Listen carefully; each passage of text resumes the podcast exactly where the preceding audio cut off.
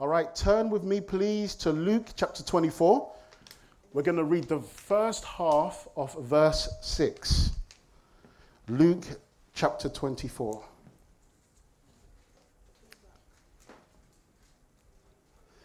going to read the first half of verse 6, and it says, He is not here, but is risen. He is not here, but is risen. That was a great chance to say amen. amen.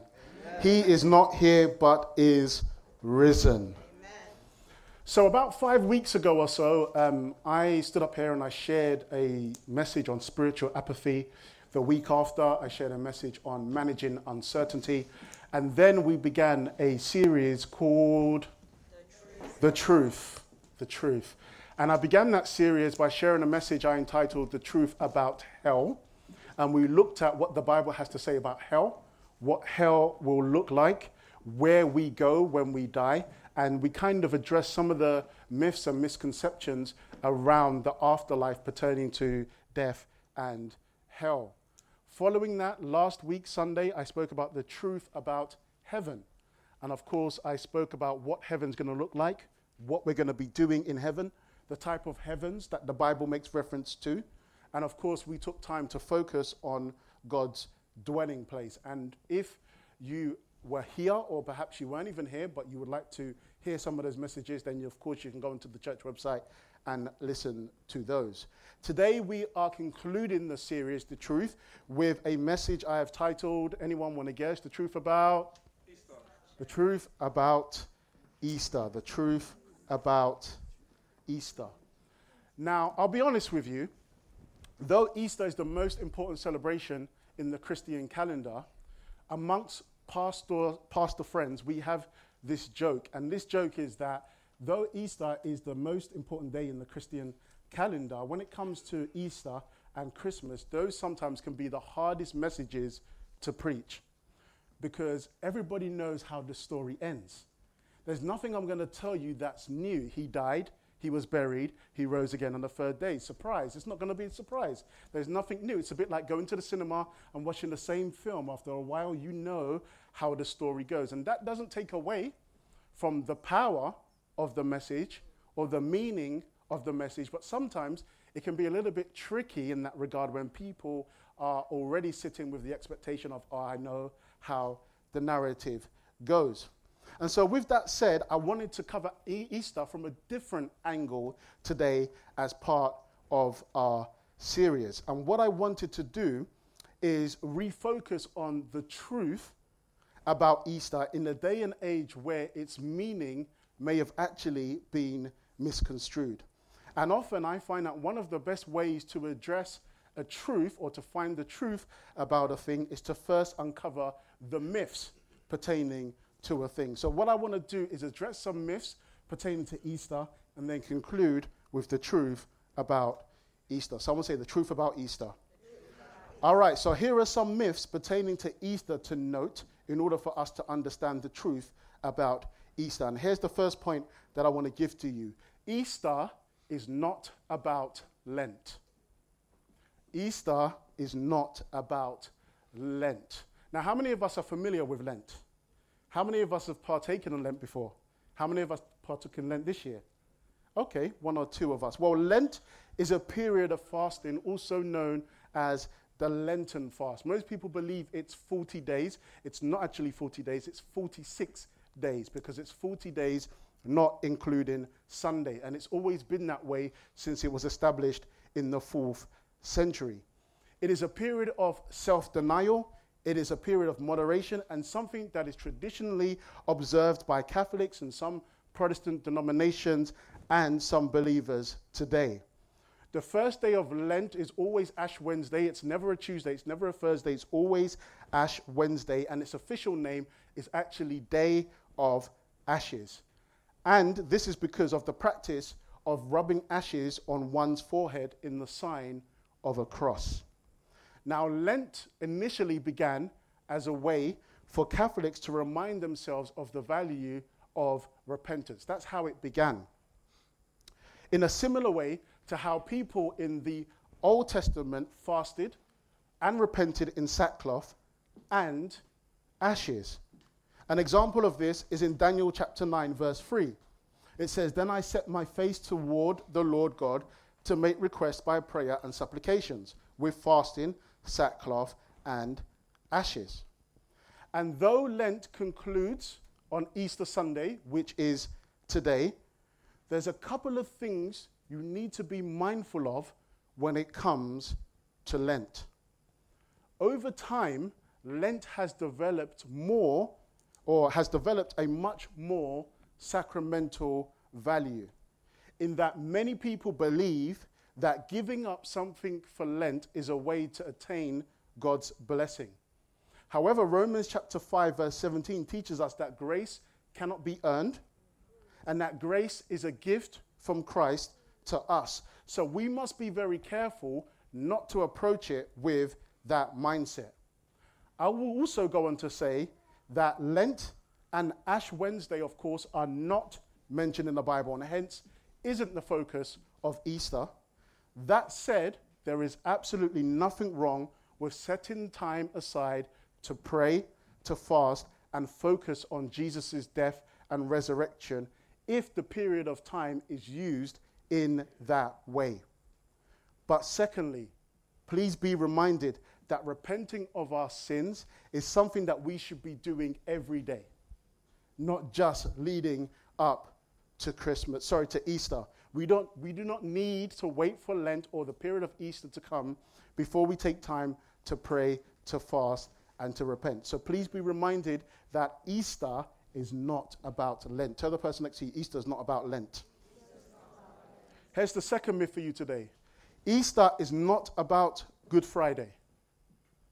But Jesus died on what we celebrate. That's correct. Easter is not about Good Friday. The Bible makes no mention of Good Friday or a need to commemorate it, or does it mention any of the traditions that we associate with Good Friday, such as the eating of fish and not eating any meat, for example? Which then leads us to ask three common questions pertaining to Good Friday. One, why do some people only eat fish and not meat on Good Friday? Two, if Good Friday is not mentioned in the Bible, why do we celebrate Good Friday in the first instance? And thirdly, why do we call it Good Friday? Because there was nothing good about that Friday. Okay? So, firstly, when it comes to why some people only eat fish and not meat, when it comes to traditions around food, the reason why some people may only eat fish and not meat on Good Friday, again, stems from a Catholic tradition which has root in the understanding that Jesus gave up his flesh on that day, and therefore we should follow suit in that we should give up flesh on Good Friday. However, please note, again, this isn't mentioned or commanded in the Bible. In fact, it was the United States Conference of Catholic Bishops that stated that fish is a different type of meat in that it is cold blooded, and therefore that's why they eat fish but not any meat of warm blooded animals. And that's where this tradition stems from, okay? Secondly, why do we celebrate or commemorate Good Friday in the first place, like we did here on Friday, and like millions of believers would have done across the globe? Well, we of course celebrate Good Friday because of the significance of the day. Now, though it's not commanded of us, there is nothing wrong with celebrating it. In fact, Romans chapter 14, verse 5 tells us one person esteems one day above another, another esteems every day alike. Let each be fully convinced in his own mind. In other words, whatever you're going to do around this period, just know the real motive and reason behind why you are celebrating it. Please know the reason behind why you are deciding not to eat meat. Please know the reason behind why you are deciding to partake in Lent. Please know the reason behind why you are celebrating Good Friday, as that's the most important thing. This then leads us to ask the third question why is it called good, considering there was nothing good about what the Romans and Jewish authorities were doing to Jesus? Well, the answer is very simple. We call it Good Friday because of the good that would come from it. The good in that our sins would be forgiven because of his death on the cross so that we could have life in him. Easter is not about Lent, it is not about Good Friday. And number three, Easter isn't about Easter. Did you hear what I said?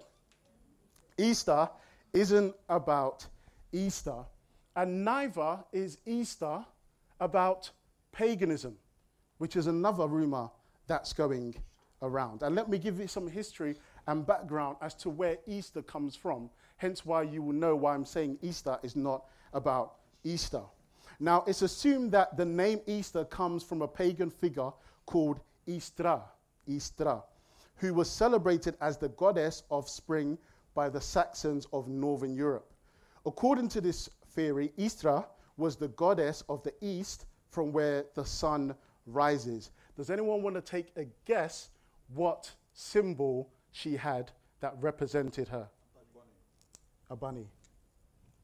This is where we get our bunnies from. This was the symbol, the bunny, the hare that represented the goddess of Easter. How many of you now knowing that would like to eat this chocolate bunny? Some of you are like, I'll still eat it. It's all good. Okay? It is believed this is where we also get the symbol of Easter eggs from. However, there are some theologians that argue differently in that the egg represents uh, fertility and it also represents new birth, which is given to us when Christ died on the cross for us. And so her symbol was a hare, and she apparently had a festival called Easter, which was held in the spring equinox by the Saxons to honor her. However, someone say, however, however. This theory on the origin of Easter is highly unlikely to be true. The major problem with associating the origin of Easter with this pagan goddess is that we actually have no hard evidence whatsoever that this goddess was ever worshipped or actually ever existed anywhere at any time or was seen by anyone. The only mention of this goddess comes in just a passing reference by an 8th century monk and historian. So be confident in that we can lay this theory aside. But if that wasn't enough, further to this, in the 19th century, a German folklorist, Jacob Grimm, researched the origins of the German name for Easter, which is Ostara, or in High German, Ostaren. And after doing his research, he found out that yes, both these words mean east, but he also admitted that he could find no solid link between Easter and pagan celebrations. He also admitted that this theory may have come from the idea of there being this German goddess, just like Istra. However, he also admitted that this was based on conjecture and supposition, and it was all based on misinformation and opinions. And so, while the word Easter most likely comes from an old word for east or the name of a springtime month, we actually have little to no evidence that suggests anything more. So, any assertions that Easter is pagan or that Christians have appropriated a goddess holiday are unfounded. However, someone say, however, Easter as we know it has been almost heavily commercialized, as with most Christian celebrations, with the focus turning to Easter eggs, Easter bunnies, and the like. All that I confess I enjoy, but has nothing whatsoever to do with Easter. And it is because of this that many churches, many Christians, and many believers today actually prefer to refer to it as Resurrection Sunday than to say Happy Easter. The rationale being that the more we focus on Christ and his work on our behalf, the better. And this is important because the truth about what we celebrate at Easter in this season is all about the death, the burial, and resurrection of Jesus Christ. And please note, it is about all three, not one or the other. it's about his death, it's about his burial, and it's about his resurrection. If he did not resurrect, we would not be able to sing today the resurrected king. All three elements are important. The Apostle Paul put it this way in 1 Corinthians 15 14. He said, And if Christ is not risen, then our preaching is empty, and your faith is also empty. That's Paul's way of saying us coming together today would be a waste of time if he did not resurrect.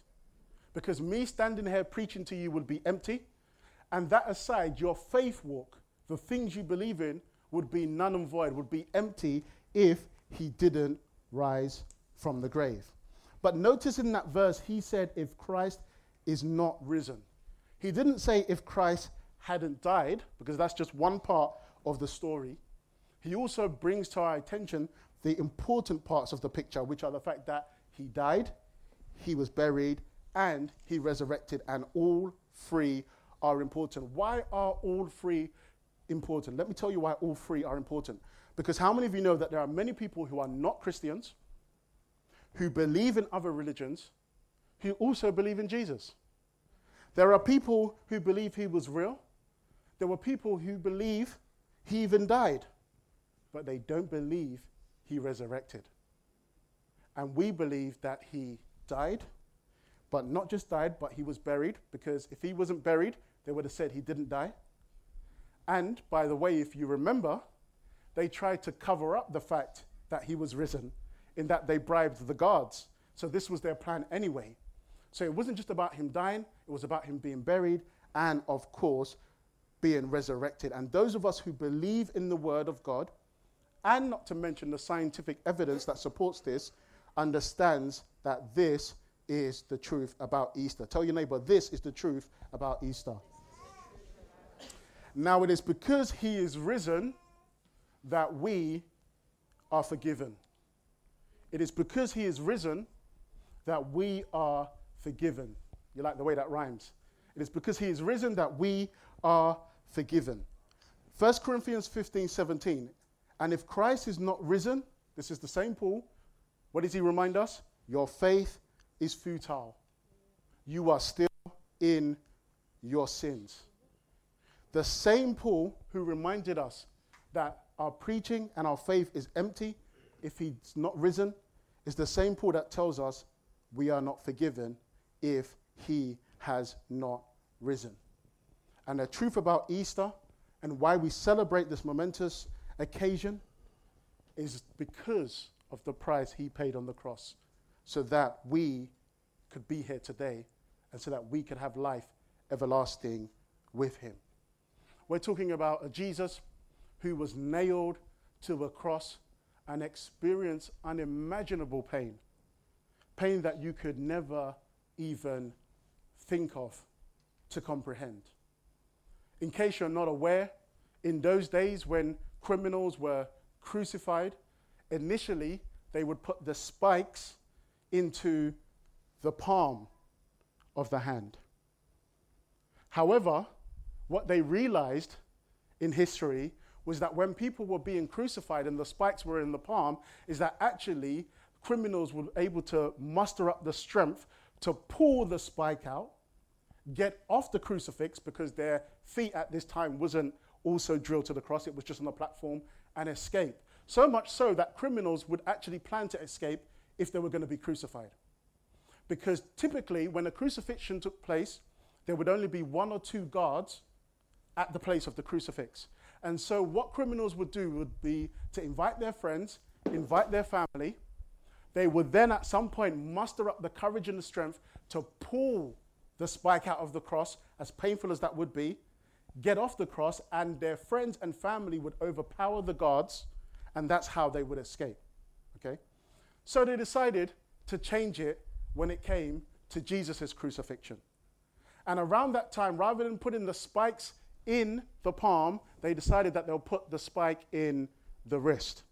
Now, if everybody just raises their hand for a second and take the index finger from your other hand, place it at the bottom of your palm, and if you go down a few centimeters, you will find a soft spot right there in the middle of your wrist. Do you feel that? That's where the spike would have gone through. And it initially went through there so that the hand would shrivel up and there would be no opportunity for somebody to muster up the power to pull the spike out from the cross from their wrist because once it was in the wrist, the weight of that person would then be on their wrist. And this is what they did with Jesus. They decided, you know what? We're going to put the spikes in the wrist and right through the wrist in to the cross. And I don't know if you know or not, but when the spike would have gone through, it would have caused excruciating pain right through the hand, right through the arm, into the shoulder. And it's interesting because the word crucify has root in the word excruciate. In fact, if you look at the word, you will see right in the middle of it, we have crucia. It comes from the Latin, crucified comes from excruciating because that was the best way they could describe the pain. But with Jesus, they weren't taking any chances. Remember, I told you how people would overpower the guards and escape? If you read your Bible, you will see that when it came to Jesus' crucifixion, they appointed a centurion to be at the feet of the crucifix.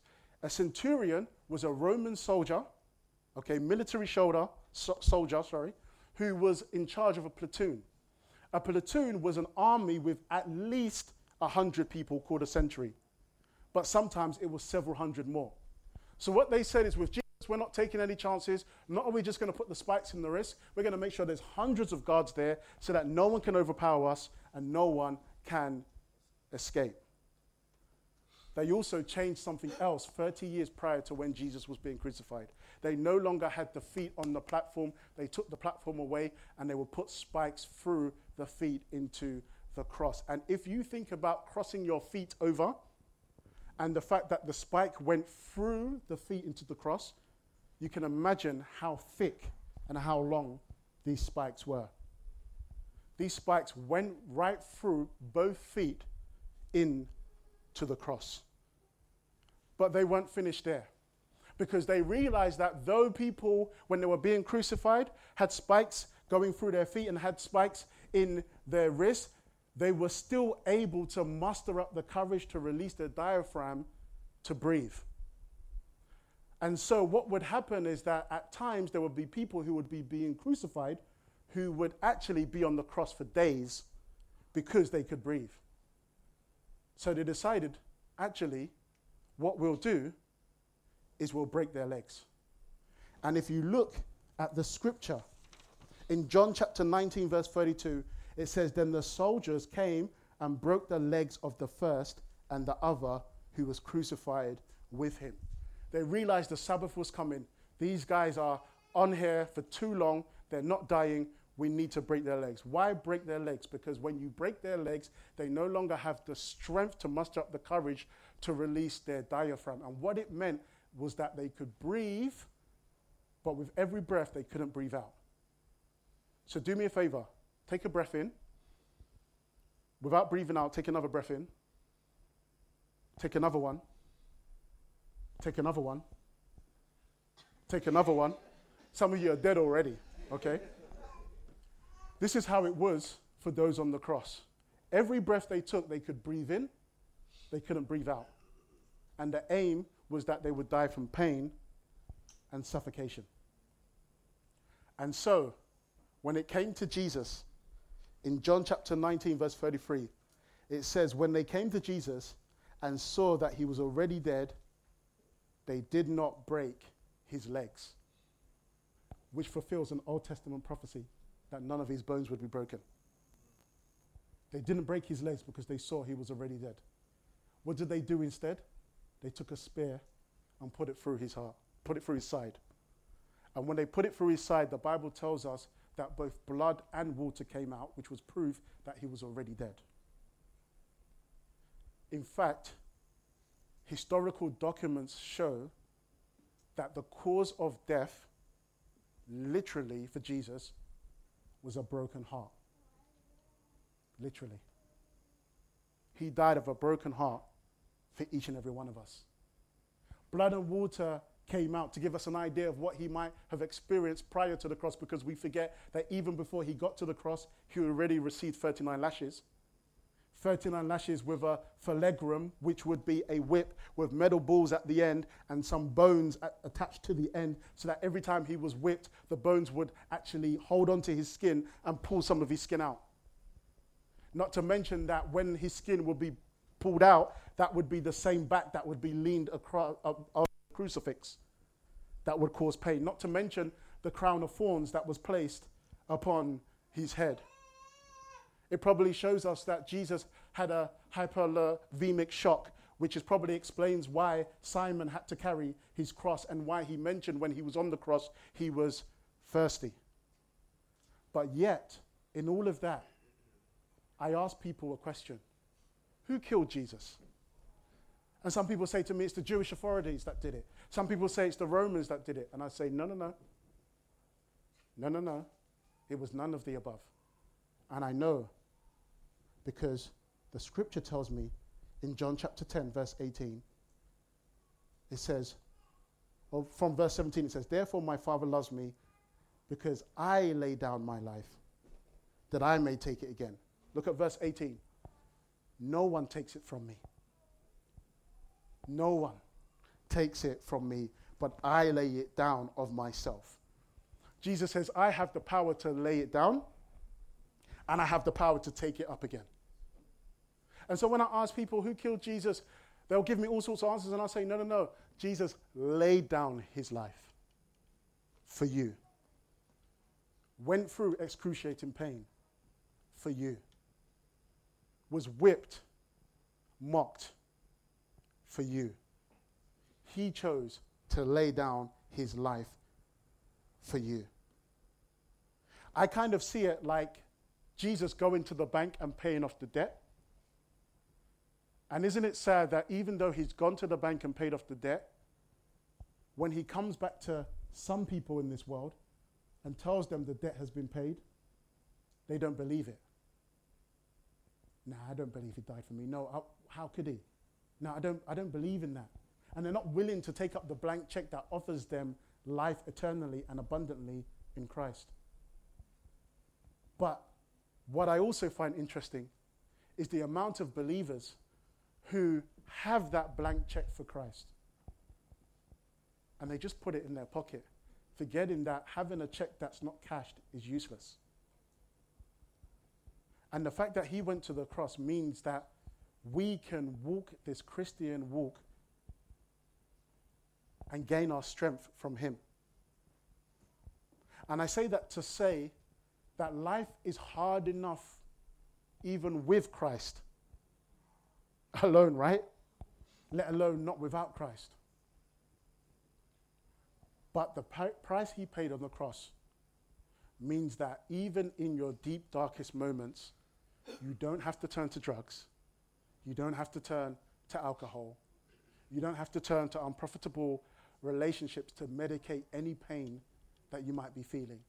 Even in the midst of being abandoned, even in the midst of being orphaned, even in the midst of disappointment, even in the midst of your anxieties, even in the midst of your mental breakdowns, even in the midst of the strains in your day to day life, Jesus says, Come to me, for my burden is light and my yoke is easy.